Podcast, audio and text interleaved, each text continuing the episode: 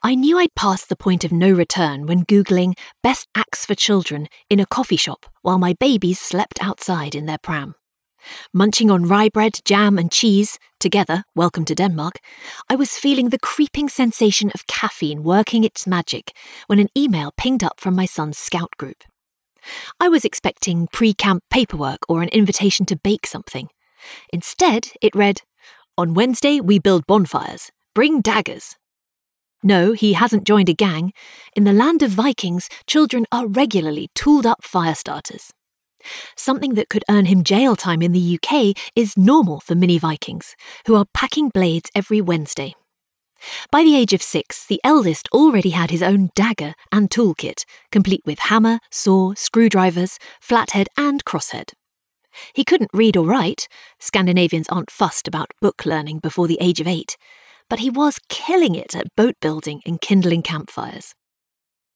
It wasn't supposed to be like this. The girl about town, convinced she couldn't have children, never expected to become a mother of three living in rural Scandinavia.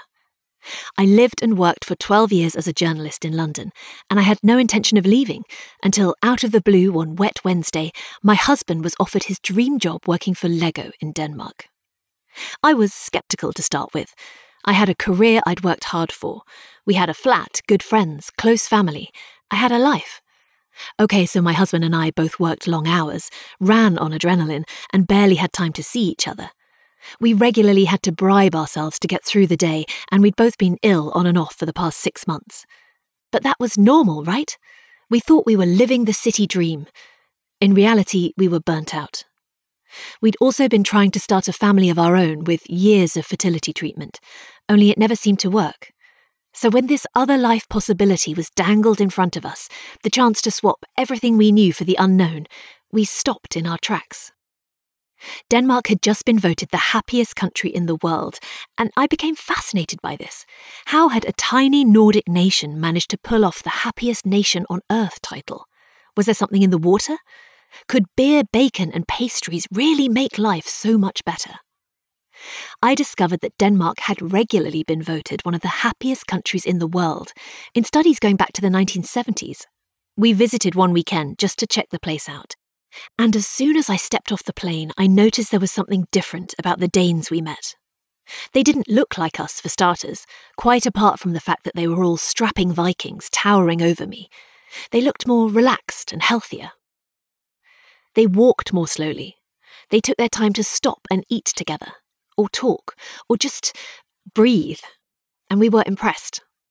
My husband, an outdoorsy Yorkshireman not shy of a cagoule, was sold on the idea. He begged me to move, promising we'd relocate for my career next time, and I found myself agreeing. I quit my job as editor of marieclaire.co.uk to go freelance and decided I would give it a year, investigating the Danish happiness phenomenon firsthand. I would look at a different area of living each month to see what Danes did differently, from food to family life, from design to daycare and education. Each month I would throw myself into living Danishly to see if it made me happier, and if I could change the way I lived as a result. I would seek out sociologists, historians, scientists, economists, politicians, psychologists, everyone, in fact, to try to uncover the secrets to living Danishly. So we emigrated swapping the bright lights and bustle of the UK's capital for rural Jylland in the middle of winter. I didn't know anyone, didn't speak the language, and had no job. My Lego man husband left to go to work at 7:30 a.m., and I was all on my own. Almost. Our dog, a woolly mutt of unknown origin, his mother being something of a local belle, had come along for the ride. But canine conversational skills are substandard, and I started to worry that I'd just made the biggest mistake of my life. But that was 10 years ago, and I'm still here. The cultural gap between the UK and Denmark has only widened since I wrote about my initial experiences in the Year of Living Danishly, 2013. Since then, we've had Brexit, Boris, and the Trump years. My first book ended with a newborn in tow. Now I'm a mother of three. Born here, my children, a redhead and IVF twins, have only ever experienced the Viking way. Despite their dad and I both hailing from the UK and planning on just a year of living Danishly, here we are, a decade later. Mostly because we're incredibly disorganised, time has flown by, and it's all our children know. so I have an alarming amount of skin in the Viking parenting game, whether we end up staying or not. Parenting Danishly is strangely anachronistic at times, like an Enid Blyton book without the bigotry. And mini Vikings are different from children back home. They eat differently, they learn differently, they play, dress, even sleep differently. They sing all the time, run, jump, climb, fall, and get up again, out in nature for hours a day. It's cold and wet and uncomfortable, often, but they cope. In Denmark, children play outdoors, schools have no gates, and babies are left to nap outside in their prams, because 79% of Danes trust most people. A statistic I found extraordinary. I don't trust 79% of my immediate family. OK, so Denmark is a small country of just 5.8 million people. But that's about the size of South London, and I didn't trust everyone there either. In the UK and the US, levels of trust have fallen dramatically in the past 60 years, from around 60% to 30%. I grew up in the 1980s and 90s with the full force of the Stranger Danger campaign. Along with generations of schoolchildren, we were taught to trust less, with annual police talks on the perils of people we didn't know. My American friends had McGruff, a hard boiled crime dog with a gravelly voice who warned of danger at every turn. To be a child in the 1980s was to be acutely aware that you could be done for on any given day. But in the Nordic countries, less so.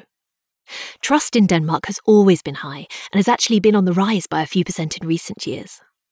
Children are taught that the world is an essentially good place, and most people are not out to get them, which is madness, delusional, liberating. If you trust the people around you, you can be more relaxed, as my oldest Viking friend puts it. She's a formidable, flaxen haired Nordic goddess with three children who gets things done, apparently effortlessly, and is surprised when others, i.e., me, don't. But she has a heart of pure Viking gold and has been helping me decode the Danish way ever since our arrival. And this much I learned early on. Vikings typically trust that children will figure things out, learn how to use their bodies, and manage their surroundings. Internationals always joke that there's no such thing as health and safety for Nordics, contrary to what Brexiteers would have us believe about Europe. Instead, there are lit candles everywhere. Four year old children saw wood, and six year olds walk the family dog or bike to school by themselves. As my veteran Viking friend says, our children grow up free because they trust.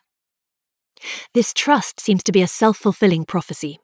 Denmark is the least corrupt country in the world, and even politicians, notoriously untrusted in most countries, enjoy a relatively good reputation. Nordic countries regularly top the UNICEF rankings in terms of happiness, education, and equality. And children in Nordic countries generally have the highest rates of well being globally. By contrast, youngsters in the UK and US are more likely to suffer from mental ill health than in almost any other rich country, according to UNICEF. A report from the Children's Society shows that the number of UK children who are unhappy with their lives continues to rise. In the US, a third of all teenagers now have symptoms that meet the criteria for an anxiety disorder, according to Harvard data. The US and UK models aren't working, so, what are Vikings doing differently? What are the secrets to Viking parenting? And what can the rest of us learn from them? From pregnancy and birth to toddlerhood and school, I want to find out what it's like for children and their caregivers in Denmark, Norway, Sweden, Iceland, and Finland. Wait, I hear you cry, are Finns Vikings too? And is Scandinavia the same as Nordic? To which I say, it's complicated and not quite. There's often confusion about the Scandinavian countries, and conversations about my relocation regularly go something like this How's the Dutch coming along? Me, I'm in Denmark. They speak Danish. Oh, okay then. How's the Danish coming along? Points to the middle distance. Look, a bird. Danish is tricky, and I still suck at it. But generally, the bewilderment runs deep. Google is Denmark, and the most searched terms that come up are an island, English speaking, part of Sweden. Answers no, times three. There are three Scandinavian countries Norway, Denmark, and Sweden whose languages share common characteristics. But there are five Nordic countries Norway, Sweden, Denmark, Finland, and Iceland. Nordic is the term used to describe anything related to them, like Nordic design or Nordic cuisine. Norse is used to refer to the ancient people who were native to these five countries and their common culture. What about those guys with the horned helmets and hipster beards? Friends ask. Me, do you mean Vikings? Friend nods vigorously. Despite every cartoon depiction ever, Vikings never wore horned helmets. We only think they did because of the German composer Richard Wagner. For the 1876 production of his Ring Cycle, based on the Norse sagas, the costume designer included horned helmets. The show was such a hit that Vikings with horned helmets became standard. So it's all Wagner's fault. Huh, who were Vikings then? Well, Vikings were seafaring folk who roamed northern Europe from 800 to 1066 CE. The word Viking comes from the Old Norse Vikingr, or to pirate. So was it all marauding, sex, and dragons? Are you thinking of Game of Thrones? Could be, adopts faraway look. Hmm, Jon Snow, not the newsreader. At this point, I bust out a portable projector for a Viking 101. Over the years of living Danishly, I've done my fair share of Viking geekery, visiting burial sites and racking up more runestones than I remember. I've ventured east following the Norsemen's route to the Arab world to see picture stones firsthand, showing images of Viking life as it was recorded at the time, cutting out the guesswork. I've hung out with archaeologists and historians who have attempted to school me. I've learned how Vikings travelled extensively on iconic longships, the ones with the oars and the big bendy sail, and how their impact on the history of Europe is widespread. Millions of Viking descendants exist today, many unaware of their genetic background. It could be you. Even the names of our days come from the Nordic tradition. Sunday is named after Sunna, the Norse god of the sun. Monday comes from Moon Day, named after the god of the moon. Tuesday is Tuesday, named for the god of war and law. Wednesday is Woden's Day, named after the Norse god Odin while Thursday is named after probably the best known Norse god, Thor, the one with the hammer. Friday gets a little hazy, doesn't it always? But it's either named after the Norse god Frey or the Norse goddess Freya or Frigg. What about Saturday, I hear you ask? Well, they were tired from all the marauding by then, so Saturday is just named after the Roman god Saturn. Vikings originated in what is now Denmark, Norway, and southern Sweden. They travelled west to trade, spending time in Finland at ports along the southern coast en route to Russia. So the history of early Finland is surprisingly Viking heavy. Denmark based archaeologist Marika Mägi argues that the Baltic Finns were Vikings too, but the world ignores this fact because Finns missed their moment. Vikings became really popular in Europe at the end of the 19th century when Scandinavians started writing about them. But Finns were busy being an autonomous Grand Duchy of the Russian Empire around then. It was only after Finnish independence in 1917 that they could start talking about their Viking ancestors, but by then it was too late. Gutted. I know. The story was already being told, souvenirs sold, and the t shirts printed throughout Scandinavia. What about Iceland? Didn't you mention Iceland? I did. I flick back through my PowerPoint and pick up the laser pen no one needs and only uses for teasing cats. I point at the volcanically active island in the North Atlantic and explain how the country we now call Iceland was unpopulated before Norse settlers arrived in 874 CE. Today it has a population similar to that of Stoke-on-Trent, a hundred words for wind, and a restaurant that exclusively serves tomatoes, so Iceland is in the Viking Club.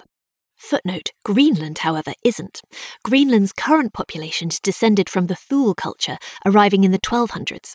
The Faroe Islands are also not in the Viking gang, having been settled 300 years before Vikings arrived. Got it. Scandinavia equals Norway, Sweden, and Denmark. The Nordic countries equal Iceland, Finland, Norway, Sweden, and Denmark. At this stage, I put away my laser lest local cats congregate and send the newly minted Viking enthusiast on their way. I've got scouts to shuttle, axes to sharpen, and wood to whittle. The whittling never ends. All before another round of coffee and kanelsnegl, cinnamon swirls. But it's not all baked goods, hot drinks, and hygge. The Nordic countries may be among the happiest on earth, according to the latest UN report, but Vikings face the same challenges as the rest of us.